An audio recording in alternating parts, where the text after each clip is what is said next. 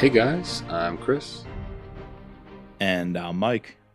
and welcome back to this week's No Limits, the Thriller Podcast. How you doing this week, Mike?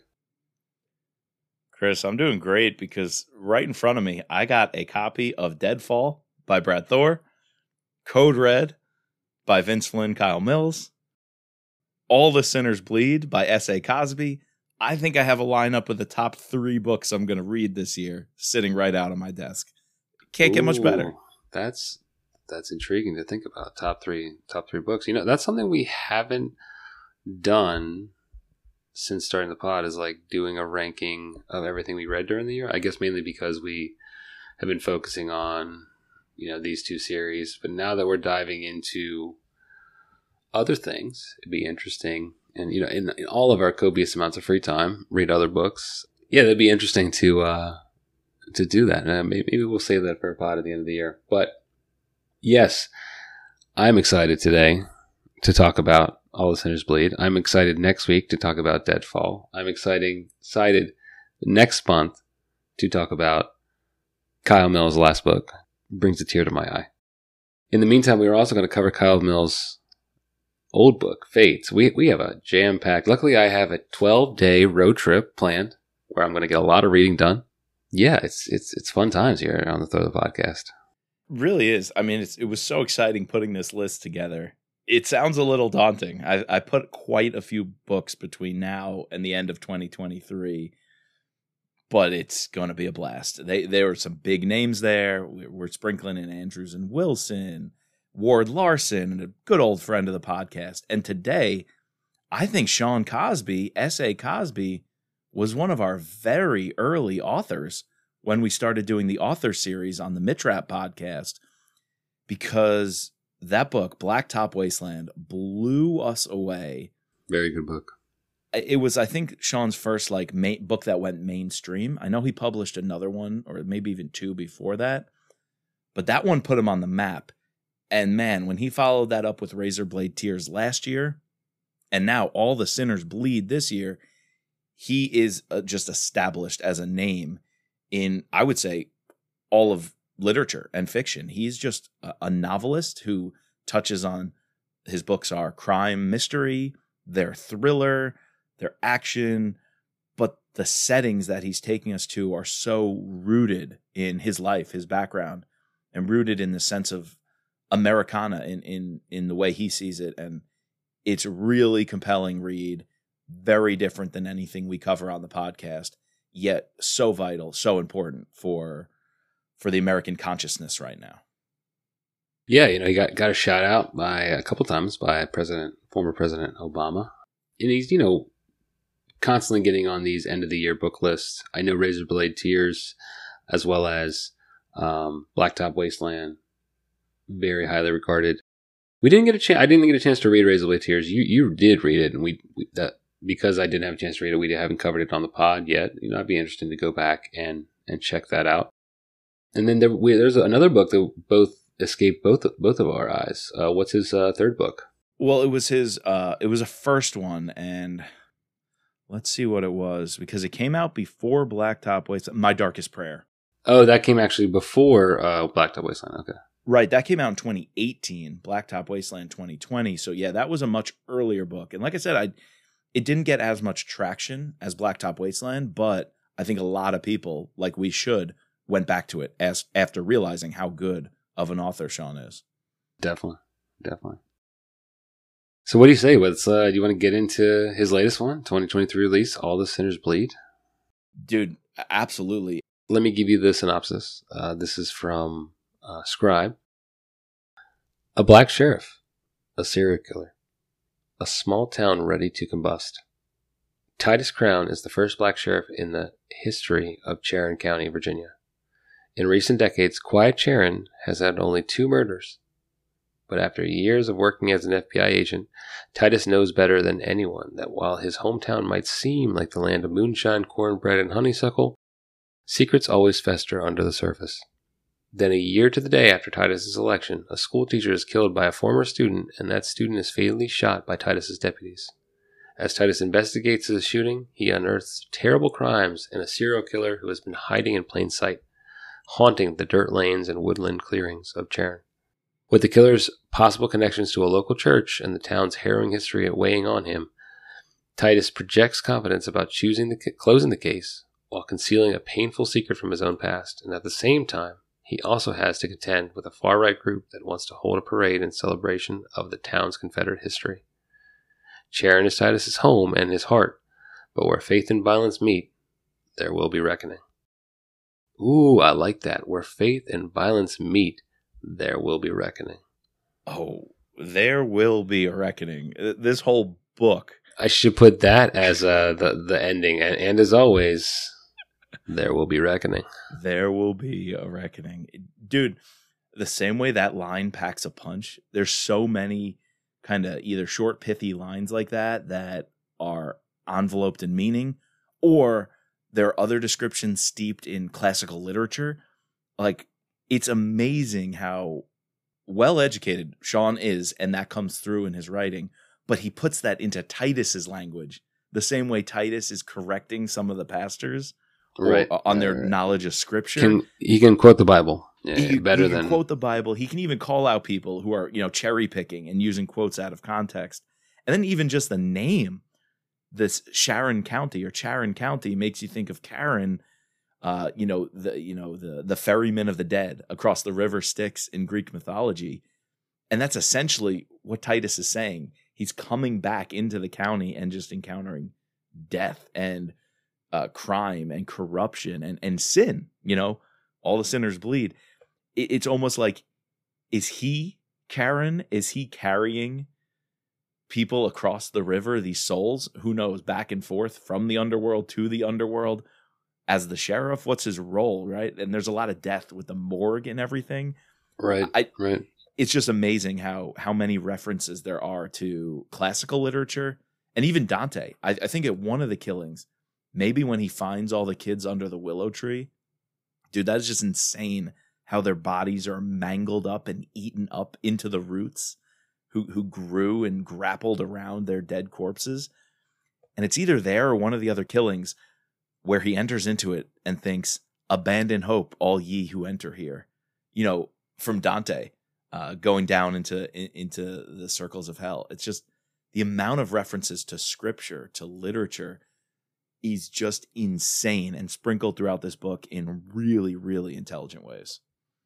Yeah, no, I, I completely agree. And where do you begin besides Titus motherfucking Crown? Like this guy is such a great character, not just a thriller character, not just a sheriff, you know, in a police detective kind of story, mystery novel, but I think in just American fiction. I mean, I couldn't help but read this book and think this could be required reading material. I, I think that's the level of craft and importance that this book is, is putting out there into the universe. It, it really does so many things well not just the very prescient political, social, you know, zeitgeist of the times, but also just tells a really, really compelling story. So, if not taught in like general English language arts curricula, very much in like a college intro to writing class, just to break down his characters, his setting, his plot, his pacing, his action scenes, his family dynamics. Like everything is in this book.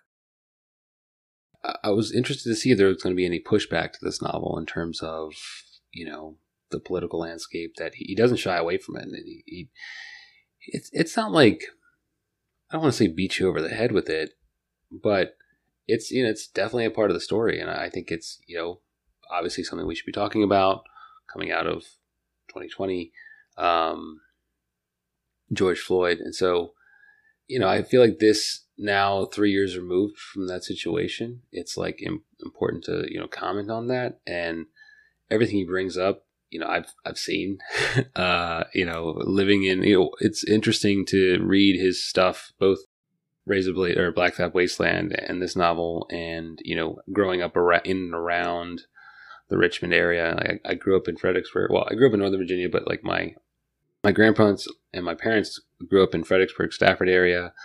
I grew up vacationing for months at a time, you know, in, in a camp, in a camper, uh, at Virginia Beach, and all of my my grandma's cousins are, are from the Chesapeake area. So, you know, everything that he's describing uh, in the landscape as well as in the people I've seen, you know, and, and some of this, you know, the Christian ways. I, you know, Titus Titus plays it straight. He plays it like it is. I would love to see this as a movie miniseries.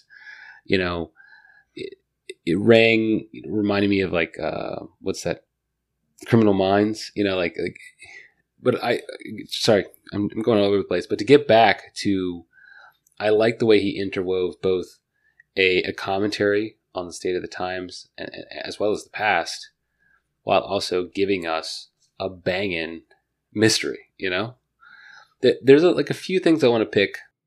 I want to know if you you you picked them too. But besides that, the, the story holds up pretty well. It, it's interesting, gripping, uh, page turner. Like I I crushed this audiobook more so yes. than some of the you know some of the other political thrillers. Like they're at times I feel like when we read some of these that they're not like super suspenseful. They're not like they're action and they're interesting. I want to see how it goes. But this one is way more the the last novel I, I devoured like this was uh, Gone Girl. Like I read that first before seeing the movie, and like it just right. you know I wanted to know. I had to know what was going on, and so the same thing goes for all the sinners bleed. 100% and i think because you mentioned crushing the audiobook which i did too i didn't want to stop this one. I listened to it almost continuously through i think in like three sessions because you don't want to stop it. And that's a credit to Adam Lazarre-White. Mm, he narrated very good. Yeah he narrated all three of these books so far and the way he can transform the story and make the characters come alive is just insane. And you combine that with Sean's writing, which we said from the very beginning when we covered Blacktop Wasteland, it's almost poetry the way he could set a scene and paint a picture. I, I feel like words on a page to him is like an artist with a paintbrush on a canvas. He's like the Bob Ross. He's painting it so vividly and with uh, incredible language and then to have a narrator as good as Adam Lazarre-White to bring it alive from the page to an audio format. I, I, there's just two masters at work here doing that, right? Like two true craftsmen, artisans, uh, professionals, and it, it really, really is a treat. I would say this is one of for something so freaking deep, and it kind of hurts your soul, and yeah. it really it tears the fabric uh, you know, it, it's it, scary at times. Yeah, right. It, the social fabric is totally torn up and and presented to us front and center, but at the same time, it's so delightful to hear it explained in this way. Which brings me to a, a big point I want to bring up today. I think, like you mentioned, a lot of people may see this as too aggressive of a political or social commentary, if you will, from the author's perspective. And I think in a lot of books, whether it's Brad Thor that we're reading or Jack Carr, you and I have called that out, right? And so we have called out when an author is a little too heavy handed, imposing their own, whether it's political, philosophical, social, economic worldview into the book. And it's done in a way that almost takes you out of the story. It, it breaks that verisimilitude. I would say that does not happen here because of a few really smart moves. One is that we stay with Titus Crown, the protagonist, nearly the entire book. I felt as if everything we saw and felt as the reader was through his eyes, which means we're also seeing the internal struggles that he's going through. So when you're discussing tearing down a Confederate monument, which has a very, very uh, uh powerful ending, or whether you're commenting on a white nationalist rally interrupting the fall festival, this this town celebration, whether you're talking about the racially charged perspectives of the murders and Mr. Spearman, right? Yet the fact that we're seeing it through Titus's eyes makes it palatable in the sense of I'm sure the author is telling you his perspective but it doesn't feel heavy handed because it's the character's perspective as well. You don't have to break that or force it into them because I buy hook, line, and sinker. Titus is the most genuine, honest person. When he has an opinion, that was formed with ration, rationale, with reason, with history, with experience, and everything we're seeing is his own background. Similarly, that's not just all the racial stuff, but I would even say his spiritual struggles. Mm. A real it- it powerful- also this book is also a commentary on spiritual life as well. Right. eh, But the fact that we're seeing that through Titus's eyes with what he's had to deal with and still is dealing with, and all the doubt, right? He, he's over and over is, is criticizing everyone he runs into who tries to offer a spiritual uh, perspective on these murders and this tragedy. He's so he's he's not he's anti uh, receptive. He will not receive any of it willingly. But then at the end, you know, he he really feels his mother's spirit. She he she really resonates with him. And so almost this whole book is him going on a journey to try to find that and uncover that after resisting it so much based on the the hard reality of life. I really like seeing all of these issues through Titus's eyes. Definitely. It- Like, and the only time we're ever pulled away from him is when we see a new body, right? We Mm-hmm. we go and meet up with someone who inevitably is going to run into a body or, or someone who is going to get killed. And that was interesting to be t- sort of taken away from the main timeline and sort of like peek a little bit behind, you know, either the killer's eyes or you know what's going on with with the killer. Yeah, and, and I don't know. The beginning of this book, just the first chapter, like just gripped me. Like uh, talking about this fictional, which yeah, I, I did my research, and this Charon County is, is a fictional county in Virginia. But again, I will say that everything that he's talking about is, is like pulling from whether or not it's a, a one specific county or, or you know the general area down in the Chesapeake or you know sort of right near Pecos and Yorktown, uh, right where the Rappahannock and the York and the Chesapeake Bay all meet. You know he's he's got it nailed, you know, locked on. You know, some of these stories that he brings up, I think by making a, a fictitious county allows him to pull multiple stories from like that are real stories from like other counties, or even, you know, come up with some whole cloth on his own to develop this county as a character. You know, it kicks off by saying Sharon County is cursed. It's it's it's, it's a place of death, uh, and it goes through cycles. And We're we've been in a long period of of happiness, and we're about to you know go back into or you know at least stasis. I guess not happiness, but like stasis. You know, non-death, and now we're about to go into this period of death. And then we we immediately kick it off by going right into this school shoot, you know, this active shooter. I, I had no idea what this book was about. You told me like we should read it, and then you know we we kick right into that. I'm like, what? Okay, what's going on? And then like you could tell that something was up with Latrell. L- L- Latrell. You could tell that something something's not right here. And immediately, like when he's talking about the angels and, and you know, check his phone, I knew we were in store for like some some sort of mystery. That that, you know, something was bad on that phone. Something was going to happen. We were going to find out. Did not know it was going to take this whole turn of like essentially a serial serial killer plot. And that you know this guy's been killing kids for years. Uh, you know this this triumvirate of awful people have been killing kids for years. Yeah, and then we just go on this wild ride. Uh, you know, from one crime scene to the next. It's it's it's nonstop. Yeah, you're right about that opening scene. It, it was one of those jaw dropping, pause whatever you're doing moments and, and really listen to this scene. Like, you, you are forced once it begins and he gets that radio call, that frantic message to to report to the high school for uh, that there's an active shooter. The second that report came in, I, I, I like froze. I, I don't know if it's just me, you know, being a teacher every day, it felt so real.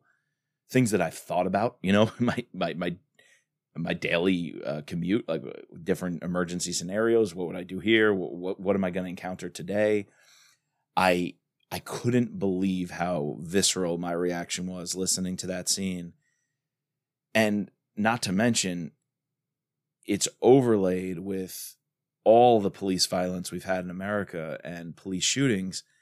And now we've got Titus, a, a member of the community, voted in by the community to clean up the corruption, to make change, as much as he would like to heal wounds and divides and establish, you know, trust again in his in his force and his team, he knows the community is going to be walking on eggshells. They have to be walking on eggshells with the community because it's so split. And he encounters Latrell, a boy who he basically saw grow up from childhood. Calvin, Latrell's father, was one of his best friends, his close friends in high school. He played football together. He said he was there for Latrell's little brothers. You know, he was the fifth person to hold them in the hospital room when he was born. It's like he really has a personal connection to this kid. And that's what policing should look like. Members of the community who know the families, who, when something's going on, can maybe cool things down. And he's really making progress talking to Latrell.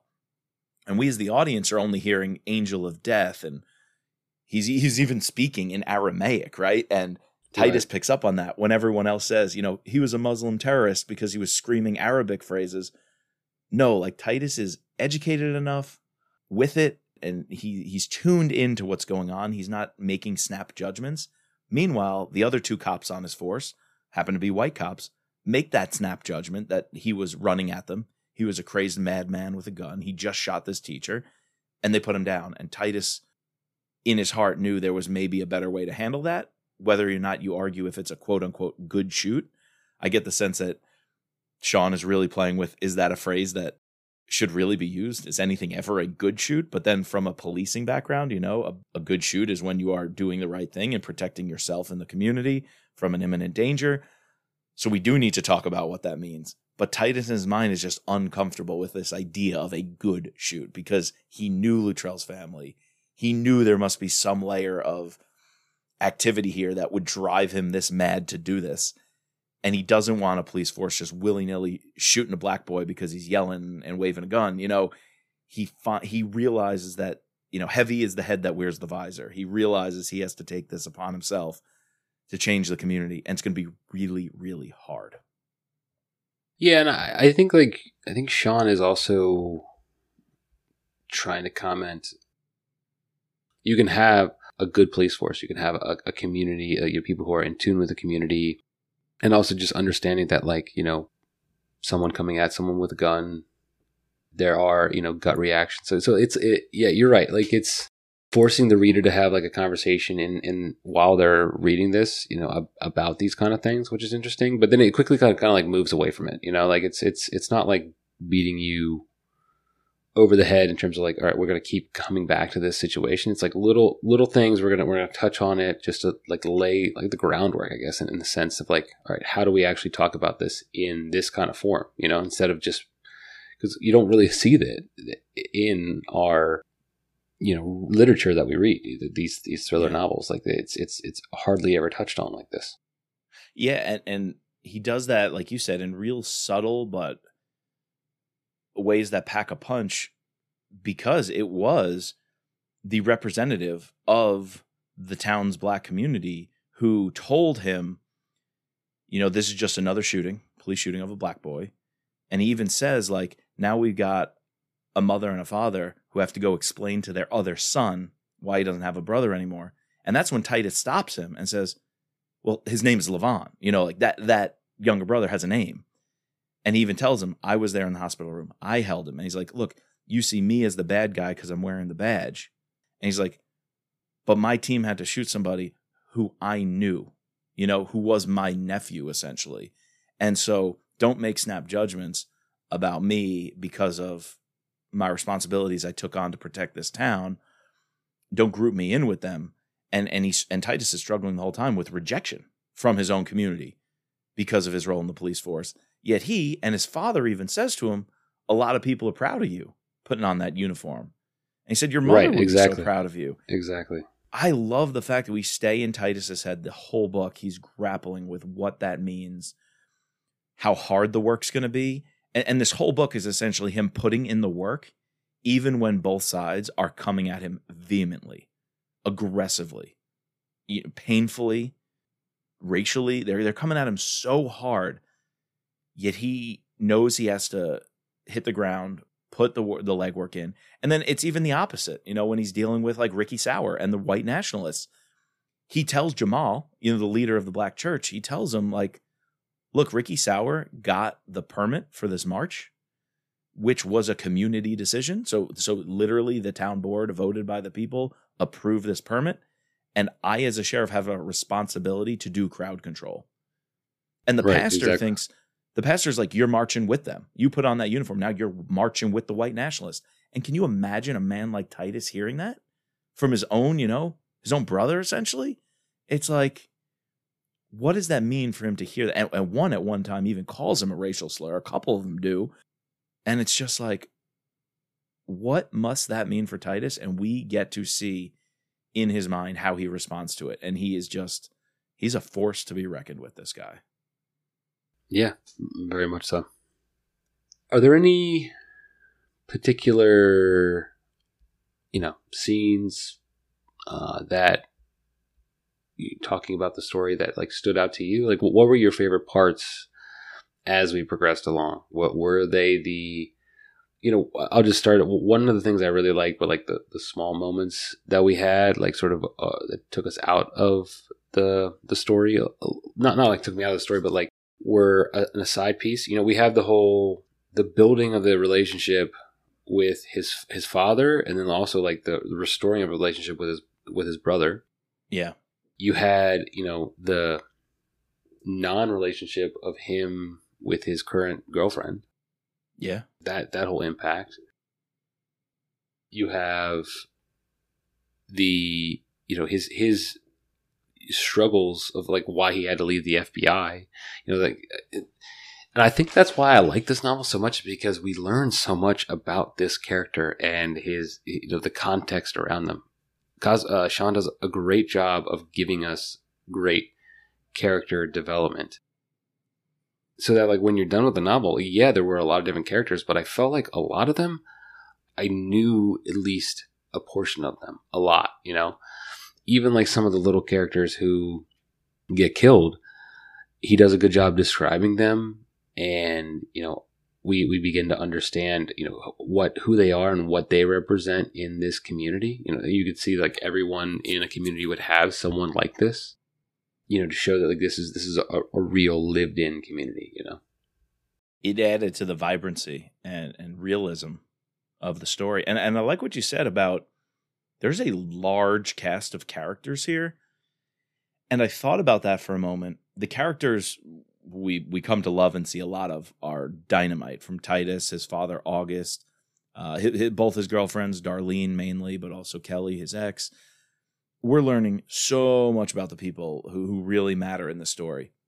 But then you're right, we're getting a healthy view of maybe 10 or more even other side characters which at first i i was getting a little lost and i thought maybe it was me and i'm like am i getting bogged down lost with all these characters or is it that the writing's getting a little jumbled here and in the end i came around and actually really liked it because it felt like an agatha christie story a whodunit Right. all of a sudden right? it's like I, I met so many people tangentially that I had to file them away in my brain as uh, you know, suspect number one, suspect number seven, suspect eight. You know, even Darlene at one point we find out is ambidextrous and uses both her hands. And what's cool is that was just after we found out the murderer did the same thing. So it's like, right. oh, Oh wait, is she is she the murderer? You know, is it her? Right. I'm like, that little thing. But that little nugget of information was also there's some rumor that it was an ex-boyfriend who slammed her door and uh, her her hand in a car door or something like that. And Titus didn't really want to know the answer because, you know, he would have went hog on the dude. So it's like, wait, that nugget was told to us at first, I thought, to make her a suspect. But then later it was revealed she's off the suspect list because there was a backstory there. There was a reason for whatever happened why she uses both hands because of a prior injury. You know, so a lot of these little reveals of the characters kept you on the edge of your seat. And I didn't even realize till I started going through the book again when I think his name was Cole Miller. I know his first name was Cole. The first body that they find, not the kids, not the kids buried in the tree, but the first body who was hanging. And oh, how Oh, gruesome that was was- that dude? you know the way he- it was he's taking a he's taking a note out of Jack Carr's like uh book. Yeah, like what Ooh. cutting through the, The back, back? pulling the lungs The through, and then lifting them up to make them look like actual wings, peeling Ugh. the skin off of his, the guy's face. Oh my god! It, it, it gave me nightmares like that Ugh. night. Like it was, it was, it was, it was really creepy. Yeah, like oh my god. But here's the thing: we were so focused on how gruesome that was because the writing was insanely uh, detailed. But just a few chapters earlier, we had seen Cole with Royce Lazar hanging out. I don't think it was the watering hole, but I think it was at the diner. The the lady who had the diner who who was dating his father August for a little while. And they were hanging out at the diner and they asked Titus like yo, what's going on with this case? And Royce Lazar, who is the, the bad guy, he's the, the angel of death, he was there and he was asking questions about it with Cole. So when Titus gets the phone call that there's somebody who wants to tip him off, who's close to the killer, but wasn't in concert with the kill- killer, wasn't an accomplice, but knows enough, it's somebody close to the killer. And we just saw these two dudes hanging out together at the restaurant.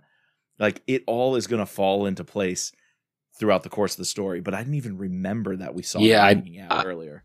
I didn't until you just told me right now. Yeah, I had no Yeah. idea. When I went back and read it the second time, little things like that were amazing. Popped out. Yeah, Yeah. yeah. And he even comes up another time. They cross I remember paths. I he sees him. He, I remembered, I remembered him being, him getting a shout out when the, I guess the first time he sees like the group of, you know, sons of the Confederacy. They're they're gonna they're gonna um rally, and then he makes a comment like, "Oh, there's even the you know Royce O'Neill who's the bus driver, and he, oh, it, Yep. it's awful that he sees all the children, and like now in retrospect, like that that should have been a red flag for me early on, but I yeah, I just I missed it the first time around. So Yep.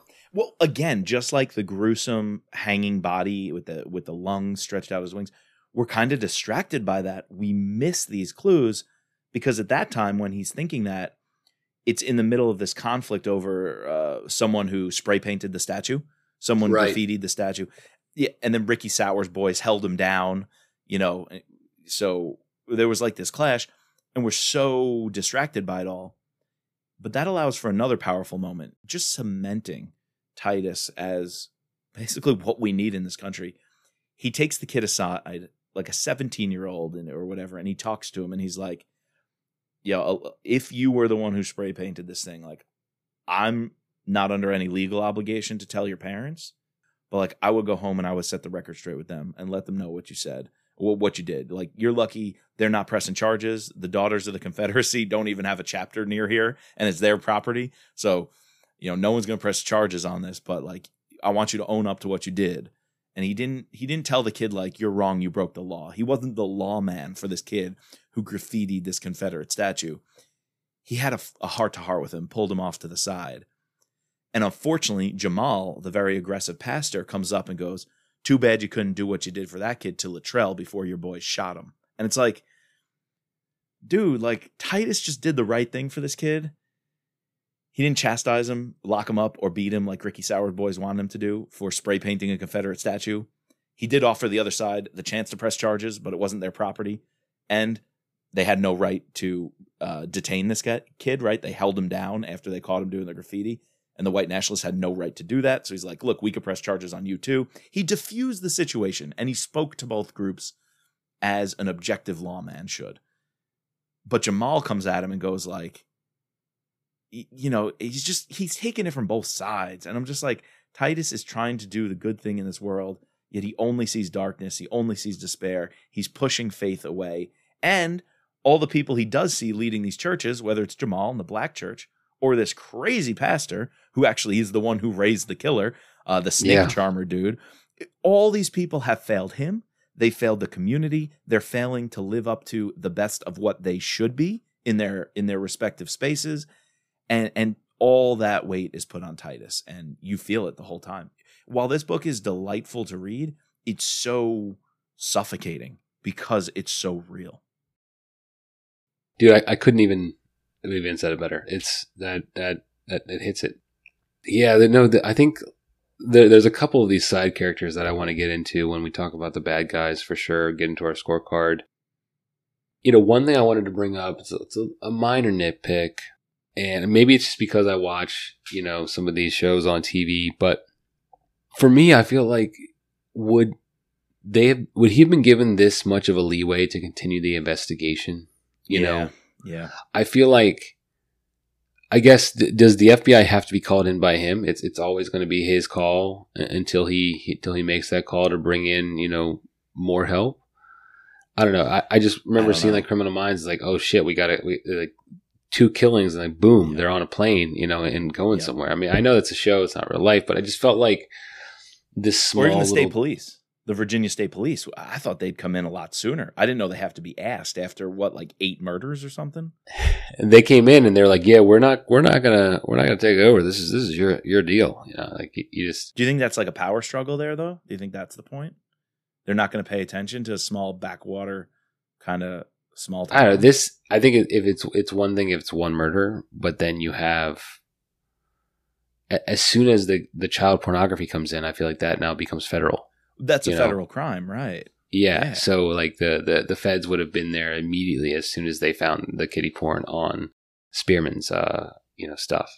And, and weren't some of the kids also from out of state, like the ones who got murdered, Right. or so out, excuse cross me, state. not out of state, but out of county? So yeah. it's So like cro- definitely out of the, way he had, he drives to Maryland, right? So he goes to Baltimore. So Oh, exactly right. That's that's true. Uh, as Good soon as it goes across state lines, I feel like the feds would have been in there. And so I, I realize you got to suspend your, you know, it's a story. So he, Shawn didn't want to have the feds come in. He wanted him to be, I thought that would have been interesting, you know, to be this guy who used to be a fed interacting with feds, like, um, you know, seeing sort of that dynamic, that interaction. Uh, what did you think about like the whole story about like why he got out of the feds or why he got asked out of the feds? That was intense. that was really intense, and nobody really knew the full details of it, except for him. Like I don't even think he told his father, you know, Yeah, and he- truly why. I don't he even think home. he he definitely didn't tell his current, the, you know, the Indiana, the, the girlfriend that he was seeing. You know, they kind of just like decided to part Yeah. ways, right? So Yeah. No, that was intense. And and the fact that it was this what was he like a seven year old? There was a kid, eh, the white nationalist family, smiling at him while he pulls like the the grenade, right? pulls the pin on the grenade, and I'm just like, yo, that's insane. And then he has a chance to confront it was the father, right? Who he ends up shooting. And was he justified? And like compare that to a quote good shoot. Like good it's a good shoot by the cops on Latrell because he had just shot a teacher, but a teacher who murdered multiple kids and was deeply manipulative of all the, the youth in this community versus this white nationalist who is like, give me my rights. He's laying there. He's like smiling at him, like, I'm going to get to go live in a jail cell the rest of my life in comfort, Right. relative comfort. And Titus is like, fuck no. And, you know, finishes him off. I'm like, is that not a good shoot? Even though it was probably more justice, you know, once you have the full picture, Have you seen the show Justified? no. I mean, that's like the whole premise, right? Of of why Timothy Olyphant's character is in Kentucky. You know, he he he, he does a justified, quote unquote, justified killing in in Miami, in Florida, and working as the as a marshal. As a punishment, he gets sent to the backwater. And so, in this case, as a punishment, he gets asked to leave the bureau. Right. It'd be interesting to see like what what people would. I, I guess that's that's how it happened to me. You essentially, just murdered some dude.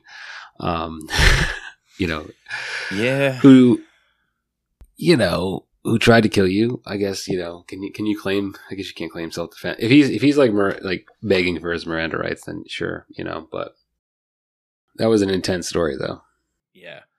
Yeah, intense backstory, and we could see the scars and the damage that it had on Titus and his relationships.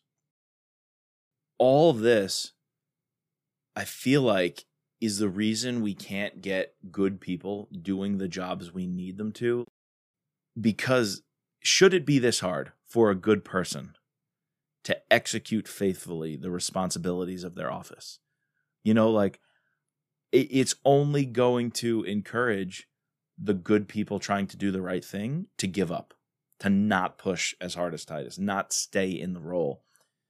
is it just me or is that how these things work? Is that these systems are set up to not allow the good ones who want to do the just thing to flourish? I mean, sadly, you're you're probably true. You know, that's one of the things we love about the Mitch Rapp series and the Brad Thor series are these polit- politicians who are the act the, the real villains, right? You know, the people who are quote unquote there to serve the people, do good, uh, when in actuality they're doing the opposite. Yeah, I mean, I guess you you don't want to be a true nihilist and like not have any hope for humanity, but you know, it's it's sad to think that most of the time, or a lot of the time, you know, people are looking out for themselves.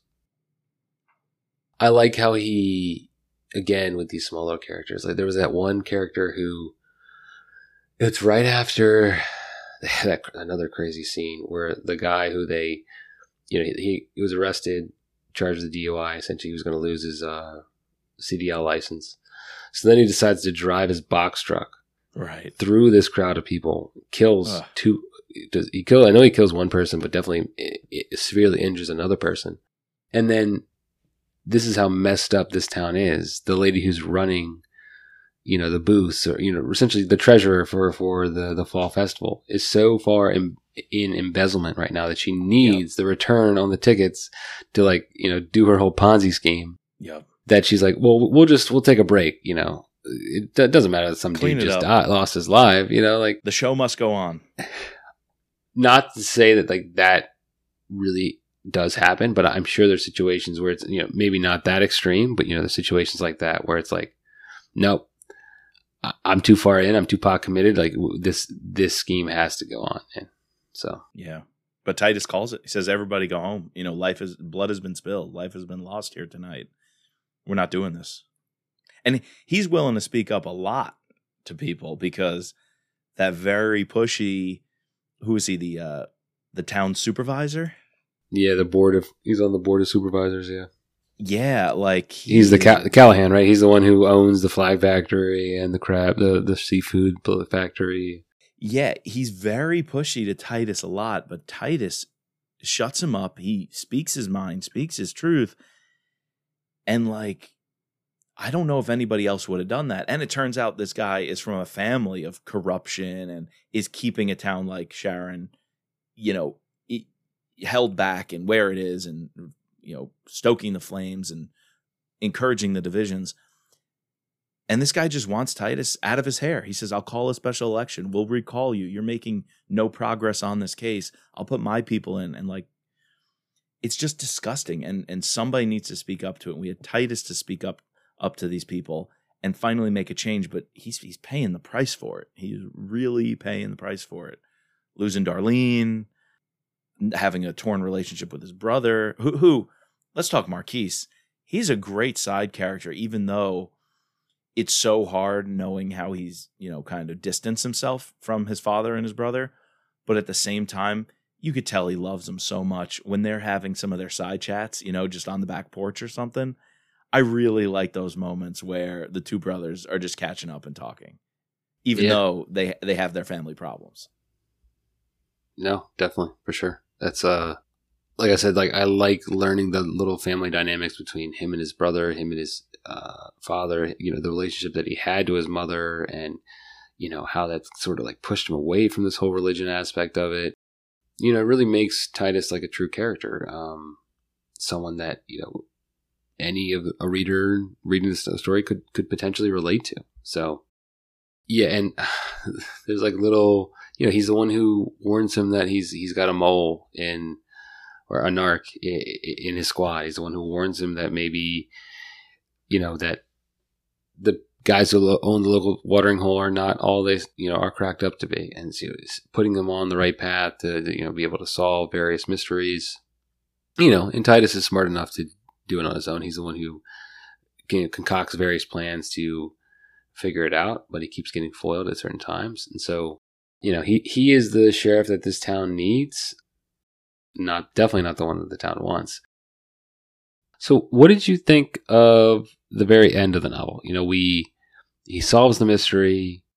We get you know this final showdown. Pretty gruesome. Like, uh, I like the the mini redemption arc for his one deputy who was you know he he was the mole, right? Uh, it allows him to, you know, sort of redeem himself for a short period of time until eventually he meets his his demise. Yeah. Yeah, we we find out that it is this creepy bus driver who's half black and you know history of you know essentially the the crazy preacher is the one who bred him to be this way right? And then we get that culmination and we find out at the very end you know he, he's he's succumbed to his wounds. He wakes up a couple months later and he's decided to not be a sheriff anymore. What, what did you think about that?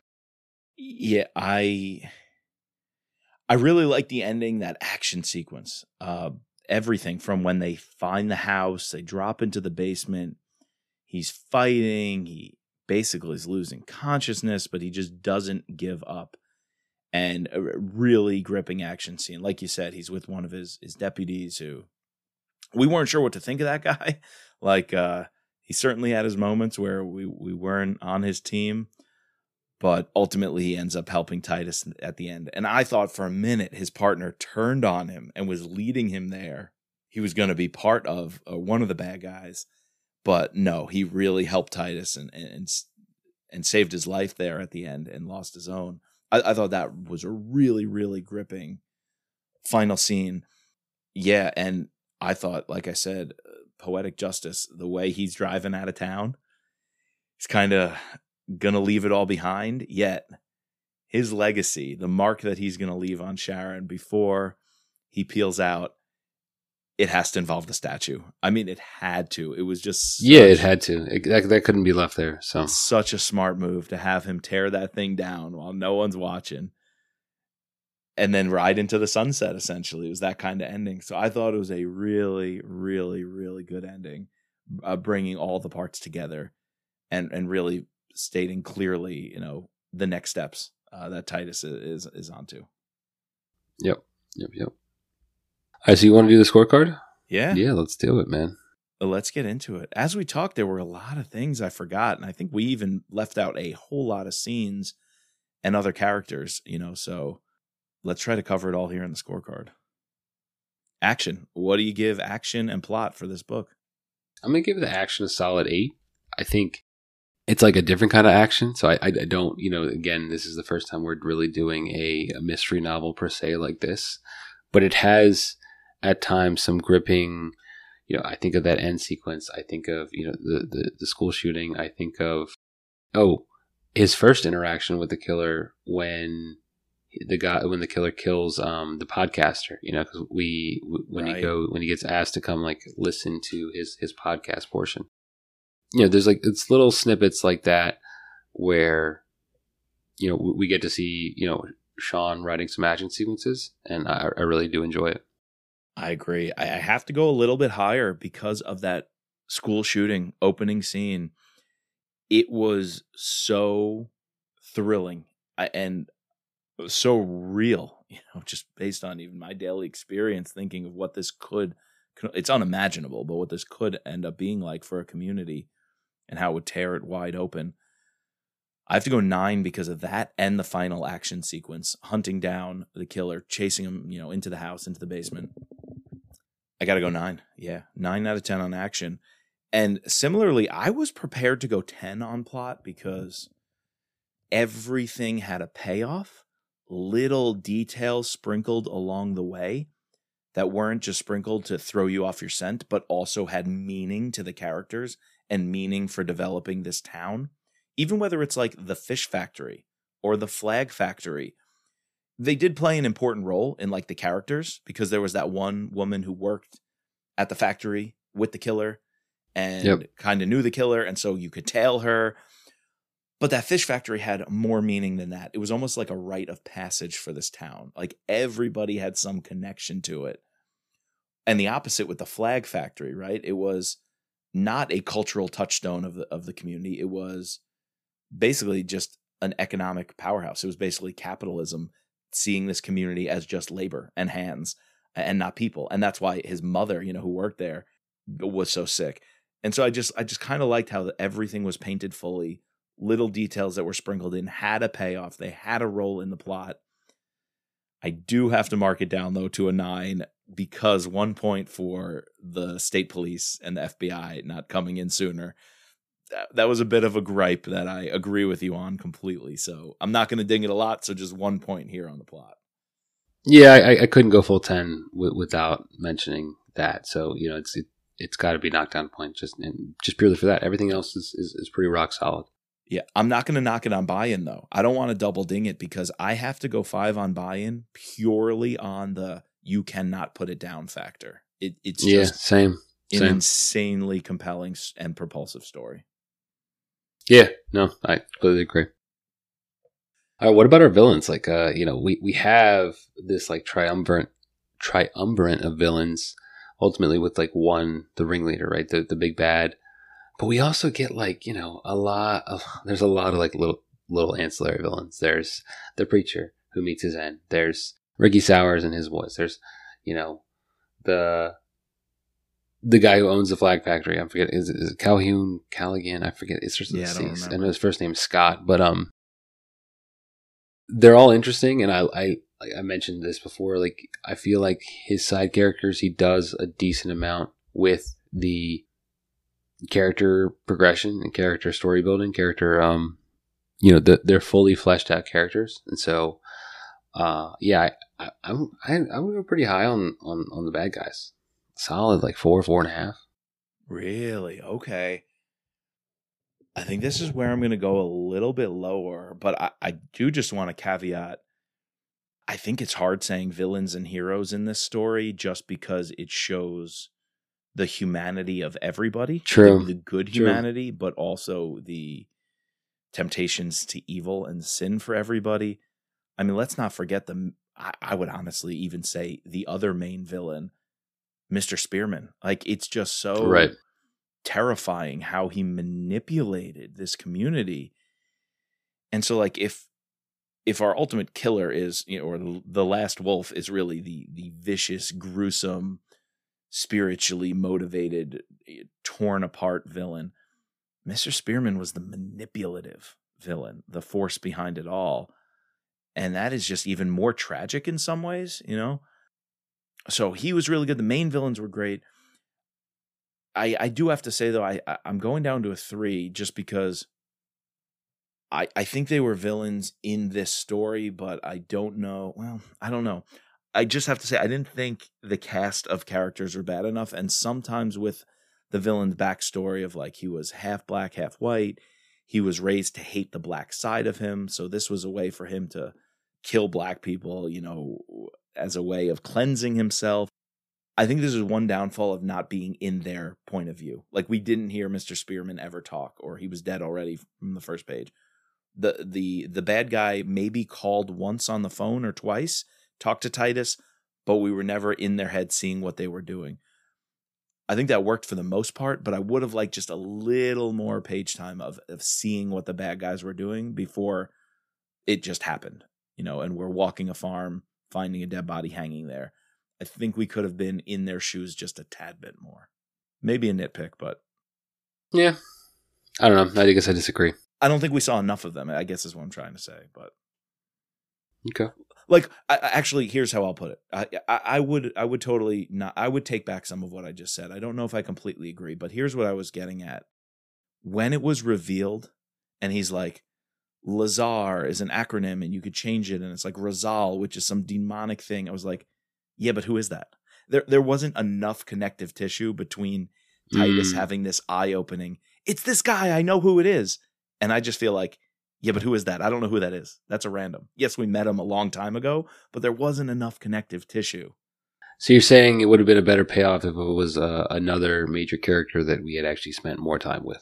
Maybe not major, but a little bit more present Mm, than okay. hiding, than hanging around in the background of a few scenes. Yeah. Now I'm kind of Could be. hypocritical. I said the opposite earlier. Yeah, yeah, you did. So I I'm did. calling you out on that. But uh, Do I have I don't know. It's in the moment.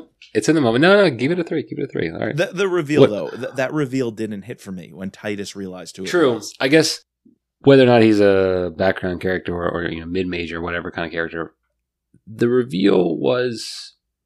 I guess that's why we haven't really spent much time about it. Like the action part of, of it was cool, but like the reveal wasn't like oh my god, uh, that was crazy. Like there's been crazier reveals in, in Like in it was him? No way. Right, right. You could kind of tell it was it was just going to be someone in the community who, you know, and they were. Well, I guess they had been talking about it being this boy for so long, so you kind of like had an image of like who he was in your head, and then you find out, oh, he's actually this guy who we met like briefly, like so. Like the bigger, like crazy thing where that like this guy was actually is Scott's brother or half brother, you know, like that. Like those reveals were more of a bigger deal to me than the actual knowing his new identity, like who he is, you know.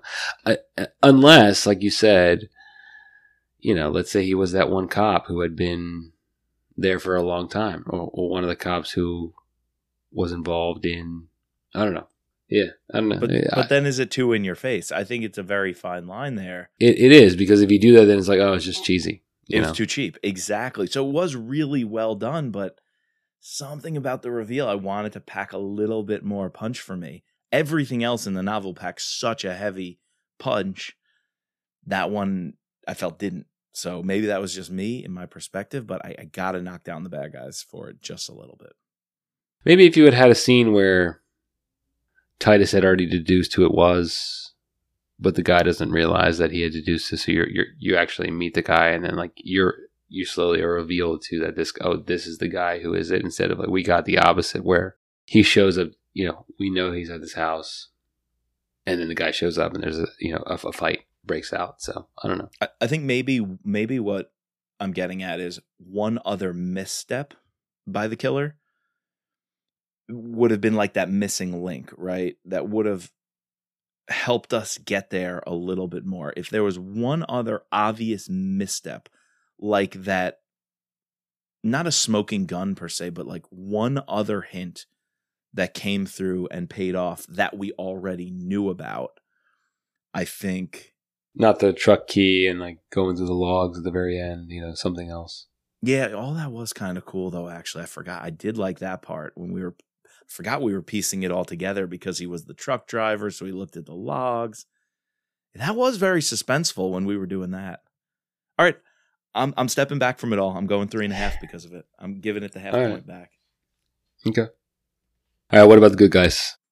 I wish I can give it extra. I- I'm a five. Yeah, I wish the- it could the- be a six or a seven. It's a five, like uh, purely because of Titus. uh, You know, you can throw in his brother and, and his father. His father. yeah. um, some of the other like you know, the dispatcher. You know, Rita. you know, Oh, his, his- some Carla. of his dep- Carla. Yeah, some of his deputies. yeah. They're they're really cool, and uh, I thought they were really nice. You know, side characters. So And I'm I'm glad it wasn't a crooked cop story in the end. Like let's Yeah, just make it yeah, one of the yeah, white cops who was the bad guy all along, helping the last wolf. You know, I, I, I'm glad. I'm glad I gave that half point back to bad guys because it could have very easily been that, and it would have been cheesy, like you said. Setting what about the setting? Sharon County. Tell me about it. What's your score? Uh, I mean, you know, it's, it's it's becoming cliche to say that like Virginia or, or Sharon County was a character in this novel, but for this, it truly was, and I felt that Shawn had really done a good job of of placing us there. Everything was described to down to how the streets looked. You know, the what what how what was going on at the flag factory, what was going on at the the fish house. You know, the food that people were eating, you know, how people drove, you know, every single little minutia to really paint the picture of what this town was was there, and I think he did a great job at it. So it's got to be a five. I, I agree. Couldn't say better. I'll just add one detail. Even from the very beginning, we're clued into the type of landscape with small lines like his house growing up when his mother was still alive was the first one that actual had a foundation. You know, it wasn't a, a movable, you know, a trailer house. So it's just like you're already getting a sense of what this community is like, how his family has has worked pretty hard and, and gotten themselves a little bit higher than everyone else, which is going to lead towards more of the resentment once he gets in a position of power as the sheriff. So you're using the landscape, using small little details of the buildings, the homes, the businesses to really paint a picture. I, yeah, it, it's almost as if Virginia is is a character in the story, and each of the other characters have a, a unique relationship to it. So Yeah, for of- sure. Five out of five on the setting. These scores are pretty high, but before we wrap it up, we gotta judge a cover by the book. Let me ask you, Chris, what do you think of the cover of All the Sinners Bleed? Yeah, so there's one cover, and then there's an. I found another one online when I just happened to be like searching something. Uh, they both have pictures of trees. One has like this blood moon, which I think is referenced in the story at some point, right? Maybe. I don't know. I, probably because his writing is so descriptive, but I don't specifically recall it. And there's this other one where it's this. It's like this tree is top of this like hill with with with uh, clouds. I guess they're supposed to be both very ominous. I don't know. I've never seen that one before. I don't know where that is. I, I I've never seen that cover. It popped up when I I just Google searched "All the Sinners Bleed" and it popped Hmm. up. All right. So I guess both of these, you know, that tree is going for the willow tree that they find, but this is it's that's in a clearing in a bigger forest, not in a clearing like around the mountains. Yeah, that's not how I pictured the willow tree, to be honest. That is definitely not a willow tree On the in the main. It's a, it's just a tree. It's just some sort of tree. Yeah. So I like. I think I know where they were trying to go with it. Mhm. I don't think it landed very well. So this is actually probably like my least favorite part of the book is the cover. I'm going to.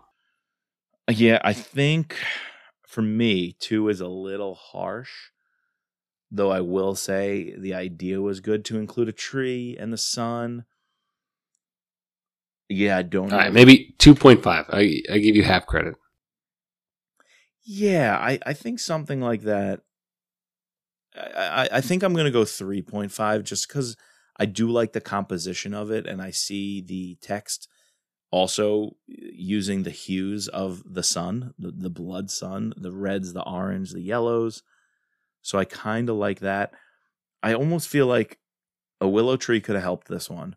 Even maybe maybe a building. I feel like or a badge. A badge, badge. a building, uh, something that to represent that uh, that statue uh, This- would, would have been with this- interesting. you don't want to you don't want to honor the statue though is the thing. Yeah, true.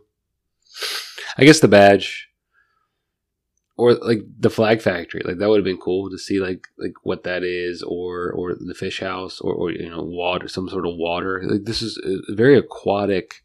These are watermen, so the fact that we don't get that depicted on this um, is interesting. So Yeah, I think even a house could have done it just because of some of the most homey scenes were when he was with his father or with Darlene or with Marquis at the house. A, a badge maybe playing something with the sun and the badge interacting. any Yeah. sort of religious iconography, you know, would you want to throw that in there? I, I think so. I think because one because of the title, and two because of the importance in the story of Titus's struggle with faith in such a hard world. Right. I, I really think that could have come up, and and I like how the title we didn't we didn't talk about that is a play on what the the Reverend the the snake raising crazy guy says only the sinners bleed, and Titus realizes everyone bleeds because we're all Because everyone's the sinners. Yeah, yeah. all the sinners bleed exactly. So I think playing up on the religious iconography the physical landscape, not just the, the sun in the sky, but the physical landscape of Charon County, and maybe the badge and police iconography. I think I think would have improved the cover, but I, I'm going to go three and a half because I like the composition, I like the layout. I think it works, but it might not entirely land. So Okay. All right. What about your free space, bro? free space. I'm, of course, I want to give it to Titus, right? Like I, he's one of the most well described, well built protagonists we've had in a book lately. Sometimes the thriller genres we cover, protagonists can get a little bit flat. you know, they're always this military background, a killer assassin, try, kind of like a spy. And I think Titus just is so much more than than that. He's definitely not just a flat one dimensional character. So I want to give it to him, but I'll also throw his father in there. I love the little Mm. quips from the father, whether it's words of advice, words of encouragement, or even just being present for his son and uh, his longing for Marquis to come home as well. I think I love everything about the Crown family. Well, you took mine, uh, so I got to come up with another one. I'm Um, always doing that. you are. I got to go first in the future. Um, eh, we kind of talked about the setting. We talked about Virginia. Well, I could I could take it back. I, I can give you Titus and his father, and I'll take the school shooting scene, the opening scene. You know, I think like I got to give a winner just to having the braveness to put some of this stuff in in a novel and put it all out there and what you believe in.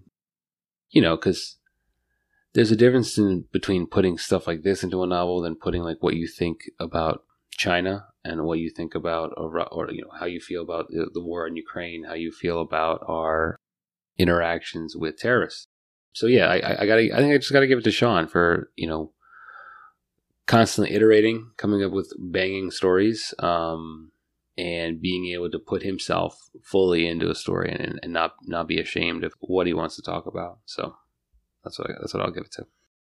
Perfect free space. Perfect winner right there. Which brings your total to 43 and a half. My total to 45 out of 50. So pretty good scores on the Thriller Pod scorecard. Yep, yep. But Chris, it makes me wonder. We didn't have a scorecard back when we covered Blacktop Wasteland. Mm. How do you think it stacks up against that book? Do you, do you have a favorite out of the two? I'm, I'm kind of curious. I think I like Blacktop Wasteland a little bit more because I, I like I like racing. I like the driving aspect of it. Yeah. That one had a little bit more action. There was there was more definitely more fight scenes in it. You know, it's a heist movie. There's not a lot of killing. You know, like there are deaths in it, but it's not like this gruesome story. So like it's it's a little more of an a lighter read. Um, Right. I, I would like I would revisit Blacktop Wasteland before I revisited wanted to go down the hole of putting myself through this again because some some of these like, killings are, are are pretty intense. It's Um, heavy. So yeah, I think I got to go. It's a slight, very slight though. I, I think I 100% agree. I, I think Blacktop Wasteland is the more enjoyable read, rereadable uh, novel. But I do think All the Sinners Bleed is a better piece of fiction. I think it's a, a better True. piece of literature. Yeah, So um, I like them I both. would agree with that. Yeah, they're, they're both incredible, but they definitely are slightly different, and therefore you can't really compare or rank them one to one. So that's how I Yep, would put it. Yep, yep. All right. All right, guys. So next time on the pod, got to go hop over onto the Scot Harvath season two. Uh, we'll be covering Deadfall. Have a couple pods for you for part one, part two, and and we just found out an exclusive interview, not exclusive, but a, an amazing interview with Brad Thor coming out, coming your way. Next time we're on this one, we're actually going to be jumping into uh, a Kyle Mills book and, and that and that of Fade. So we'll be bringing that to you. And then also in September we have Code Red Man. So get ready. You know, get get get your reading, get out there, and let us let us know what you thought of this book. You know, it's it's it's different. Do you want us to cover more like this? Should we go back and reread his other two or discuss his other two? So yeah, let us know. Again, we need to thank our patrons, our special operator Sherry F, our special agents Daryl, Kevin, George, Matt, Dawn, Dennis, Peggy, Catherine, Ray, Bridget, Jeff, and Mark. Please subscribe, rate, and review using Apple Podcasts. And you can find us online at thrillerpod.com or on Twitter and Insta at thrillerpodcast. And as always, just let Titus be Titus.